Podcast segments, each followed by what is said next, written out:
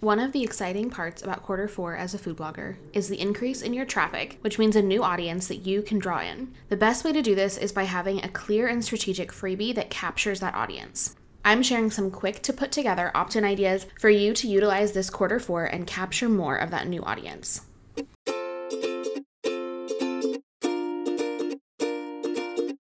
Hey friend, I'm Madison Wetherill, a web designer and branding strategist for food bloggers and your host for the Vine podcast. This show is all about supporting you as a food blogger as you grow your business.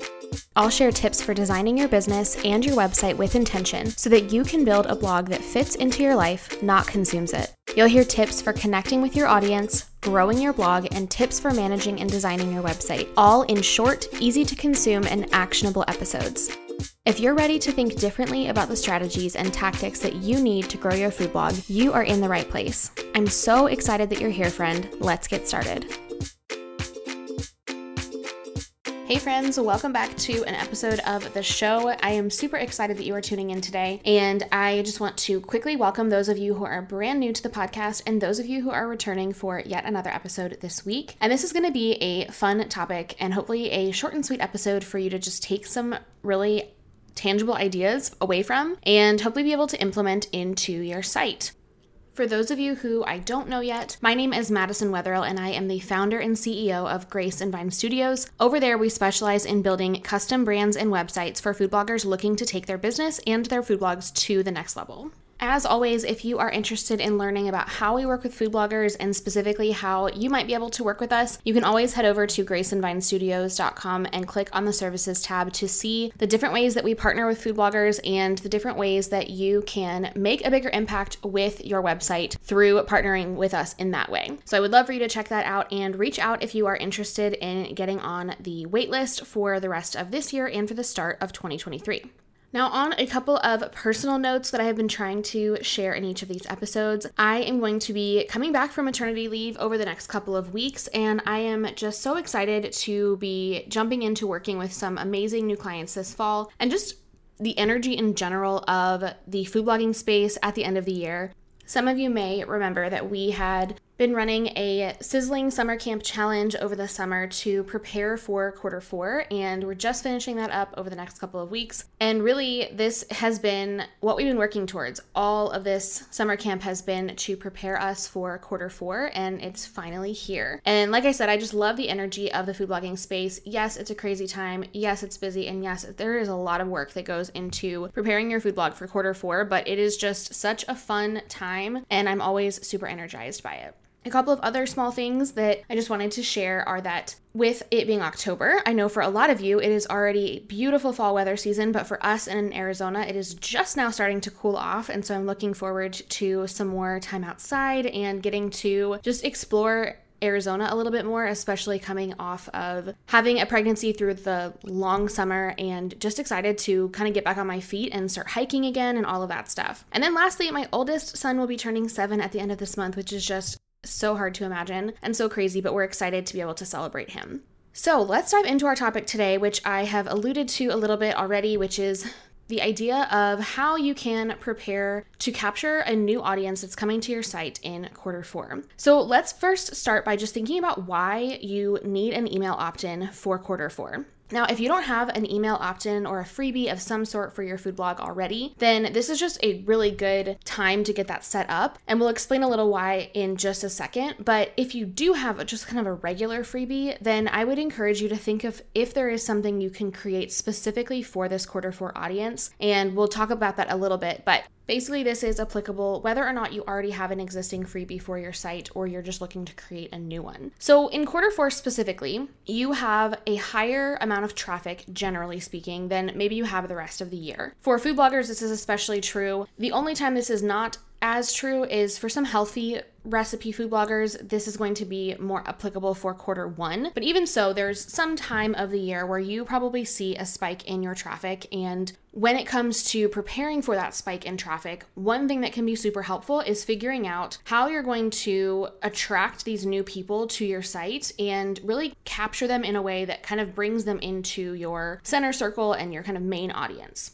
So, a specific freebie, one that is designed intentionally to capture that audience, is going to help you create that pool of people and pull those people in who are your ideal audience. You're always going to have a larger amount of people that are coming to your site that maybe just want the one recipe and that's all they're interested in, and that's okay. What we're trying to do here with this freebie and this email opt in is to create something of value that your ideal audience would be interested in and would sign up for so that you have that pool of people to really start to become those loyal and trusted fans of yours. One final reason to consider creating this email opt in for quarter four specifically is if you have something that is going to help your ideal audience, your ideal person, specifically in quarter four, you're able to help them right away when you capture them on your site and then be able to build that trust with them. So, this isn't something that's generic that they're going to maybe subscribe for and forget about because it's not relevant to this time of year. This is something that you are going to present to them that is going to solve a pain point that they're going to have in the next few weeks or the next few months. And they're actually going to want to take action on that and to listen to you during that time, again, rather than it being something that they might want in a few months. So let's talk about how you can capture this ideal audience the very first thing that you have to know is what your audience needs from you. So, we really want to think about how you can help them solve a problem. So, with the example of quarter four specifically, you want to think about how your content and your niche directly ties into a specific pain point of the quarter four end of the year and the holidays. So, again, we don't want this to be something that is just generic and they could use any time of year. You want this to be something that they're going to know that they need right away over the next few weeks and they're going to want to sign up for it. I want to encourage you though to make sure this is relevant to your overall brand and your brand messaging. So this is not just 10 ways to simplify Thanksgiving dinner. It's something that is going to tie into your overall brand messaging, but is specific and relevant to some sort of seasonality with the end of the year. And I'm going to give some examples in just a minute of what those things might be. I just want you to be thinking about those two sides of the coin as we're going through this episode. One is that it has a seasonal or time sensitive component to it. And the second is that it deeply ties into your brand messaging. Because while it may be tempting to try to create something that everybody wants and everybody's going to subscribe to get, what you're going to find is that that's not going to help your email list health in the end because you're going to have a bunch of people signing up for something that they're not interested in. They're going to end up unsubscribing or they're not going to open your emails, which is going to hurt your open rate in general. So, we want to create something that fits both of those buckets. It is something that is seasonal and time sensitive, but it is very deeply relevant to your brand and your brand messaging because that is what is going to help you to attract that ideal audience. If it's something that is generic and attracts anybody, what you'll find is that A, your subscribe rate will be much lower, and B, it's going to end up resulting in a lot of people leaving your email list or not being engaged because they're not your ideal people. Another part of this idea of capturing your ideal audience is really understanding where they're at on their journey. So, most of the time, your brand messaging is kind of this overarching journey that your reader is going to take through your content over however long it is that they need to be on that journey for. And when you are trying to attract that new audience, you want to be focusing on what step one or step two is in that journey. We are not looking for somebody who is at the end of their journey because it's not someone who you can really help. You want it to be somebody who is at the beginning stages, maybe they're in the recognition stage of realizing that they need help with this particular issue, and you're going to be able to walk them through the journey through your content to be able to support them along the way when you're able to keep these different ideas in mind when it comes to capturing your audience, you are going to be able to create a relevant freebie that is going to attract the right audience and it's going to repel the wrong audience. Again, going back to this idea of being super generic and trying to attract everybody, you will end up not being able to know who your ideal audience is or how you can help them, which is ultimately not going to help you to serve them in the long run with your content. So let's dive into some specific ideas of freebies that food bloggers can use in quarter four specifically. I really want you to think simple when it comes to creating a freebie for quarter four, especially because we are at the beginning of October. Quarter four technically has already started, but for a lot of people, your traffic spikes haven't really happened yet. So I want this to be something that you can create in the next couple of weeks. It should not be something that will take you months to come up with the content and take photos for. We're really looking to create something that is simple because not only does it make it simple for you to create, but it also makes it simple for your audience to take it and use it. When we create something that is the 50 best recipes you've ever created, nobody is going to spend the time to actually go through those. So they're not going to get the value out of them. So we want to create something that is really fast for you to pull together because it's so in line with your brand expertise that it's just second nature to create it. But it's also really easy to consume and digest for your audience.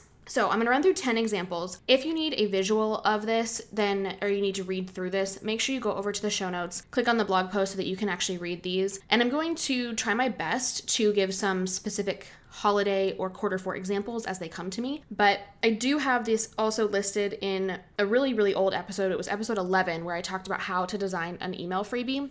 And I gave some really specific examples of each of these types of freebies that you could do. So you can always go back and reference that. Again, that was episode 11. You can go back to the blog post and read that. But for now, let's just run through 10 examples, and I want you to just take whichever few maybe stand out to you, write them down, and then spend some time just thinking about what that content might look like.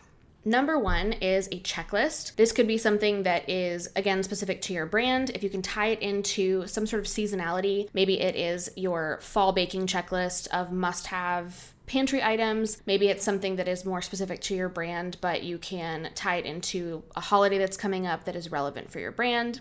Number two is to share some sort of a hack or time saving tip. Again, this can be relevant to your brand itself, or it could be something that is a hack for getting through the holidays when it comes to your brand specifically. The third is probably one of my favorites in terms of things that you can pull together really quickly, and that is an email series. This does not have to be a 20 part email series. This can be a three step email series for mastering your Thanksgiving dinner, or a three step series to making your own holiday cocktails.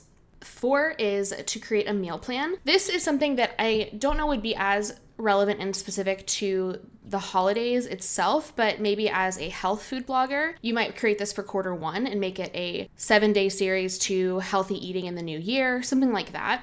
Number five, this is my least favorite, which, if you guys have heard me talk about freebies in general, you probably know this, but a recipe ebook, while this is not my favorite when it comes to being strategic and intentional with a freebie, it is one that is very easy to pull together because there are templates out there and it is something where the content already exists for you on your site, most likely. So it's better than nothing, but it would be at the bottom of my list in terms of strategic and relevant freebies to really attract your ideal audience. Number six is some sort of a swap list. So, this could be gluten free swaps to make it through Christmas or something like that, that again would be relevant to your brand, but you could tie a holiday or seasonal aspect to it. Number seven is a cuisine guide. So, this could be either a cuisine or a holiday guide. We'll say that. So, it could be something like your guide to kid friendly meals over the holidays or kid friendly Asian recipes. Number eight is to put together some sort of a timeline that helps your people. So, this could be a Thanksgiving timeline of how to prepare to host Thanksgiving dinner. Maybe you are laying out the steps that someone would need to take and the order of operations that they would need to take in order to host their first Thanksgiving dinner. Number nine could be a holiday menu. So, this ties in really well to the seasonality of the holidays, but maybe you are giving people a ready to go holiday menu and timeline, and maybe it even includes a grocery list. Again, that one you're kind of getting into the elements of maybe having a little bit too much, but I think because this is so valuable and someone will use it right away, it is something that can be a little bit bigger, but again, I want it to be something that you can create in just a few hours of time. It's not going to take you weeks, let alone months, to be able to create that. Number 10 is some sort of a printable. So this could be substitutions that someone might need for the holiday season. Maybe it is a conversion table from, you know, one type of measurement to another. Maybe it is some sort of a cheat sheet or checklist for somebody that they can just print off and use. So again, for each of these ideas, all of these should be something that you should be able to pull together from your knowledge and expertise within just a few hours. Now, as just a couple of things to mention and tips for creating this, I would recommend first coming up with the content apart from the design aspect because more than likely for you, the content side is going to come easier than the design side will. And oftentimes, it's really hard to design something when you don't know what the content is going to be yet. we do this for our clients a lot where we create templates, but we even then, with being design experts, we still have to understand what the content is going to be, how long how many words it's going to be, how many images there's going to be, all of that type of stuff. And so for you, I would recommend just creating this on a scratch piece of paper or in a Google Doc, something where you're able to just get all of your ideas out. Then you can refine it down to what needs to actually go into the downloadable PDF that you're going to create. I would highly recommend using Canva for this, not only because it's very easy to use from a design perspective, but it will also make it easy for you to reuse this in the future as a template for another freebie that you might want to create. And then again, lastly, just give yourself a really strict deadline on when you want this to be done by. So, again, we're at the beginning of October. So, say by the end of October or maybe even the middle of October, you're going to have this done and put up on your website. Don't get too overwhelmed with all of the different automations and things that you could do with this. Just keep it really simple and make it be something that is just effective to getting people on your email list and then next year when it comes back around you can reevaluate make it a little bit more complicated if you need to. But oftentimes with these types of things simple is really the best answer. So what do you need to do after quarter four with these new audience members that you have. So, first of all, if your freebie is very specific to quarter four, like we have been talking about, you're going to want to change it out to be something that is a little bit more generic or is maybe still seasonal, but is more relevant to quarter one instead of quarter four. That's definitely something that you'll want to put on your to do list for the beginning of the year. It does not have to be done, you know, New Year's Day or anything like that, but I would say within the first week or two of January, switching that out is definitely a really good idea. Apart from that, though, with your new audience that you have now brought into your circle, a couple of things that you're going to want to keep in mind with this new audience. First, I would make sure that you are emailing this audience specifically during the holidays with your best holiday content. Now, this can apply to all of your audience and your whole email list, but what I would recommend is just making sure that that audience in particular is at least getting that best of holiday content and keep it focused on what you're helping them with. So, whatever that initial struggle was that you are helping them to overcome during the holiday season, share the content that you have on your site that is relevant to that. And even better is to make sure that the language you're using throughout your email is really highlighting on those things. You are really highlighting the struggles that they're having and how this recipe or blog post is going to help them.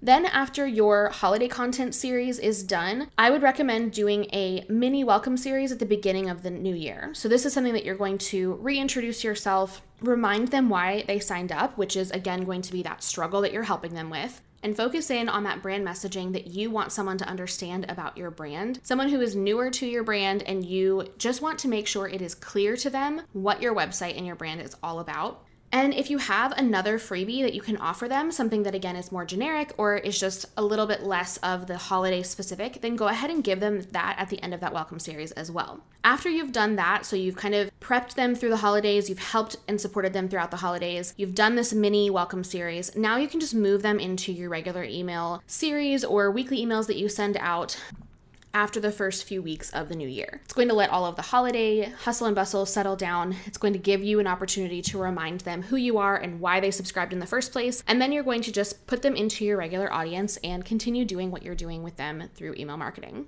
I would absolutely love to hear from you guys to hear which of these examples of freebies you are going to work on. I would love to have you come over to Instagram at Grace and Vine and share them with me. Reply to my emails if you get this email and that's how you're listening to this episode. I would love to hear which of these examples you're going to run with. And I hope that one of these stood out as something that would be easy for you to create. I would encourage you to not overthink this and to just take action, get it done, and as you are thinking about your ideal audience in mind as you're creating this, I promise that it is going to be something of value that your readers are going to want and that is really going to support them and help them in whatever it is that they are struggling with. And as I mentioned earlier, if you need to read through those 10 examples again, then I would encourage you to go over to the show notes in your podcast player and then click over to the blog post so that you can read through these examples that will kind of give you more of an idea of what you might want to create. And with that, friends, I will talk to you next week for the next episode of the Vine Podcast. Thank you so much for listening to today's episode. If you enjoyed it, I would love for you to screenshot it and share it with a friend. You can tag me on Instagram stories at Grace and Vine. For the show notes for this episode, head to thevinepodcast.com. Talk soon.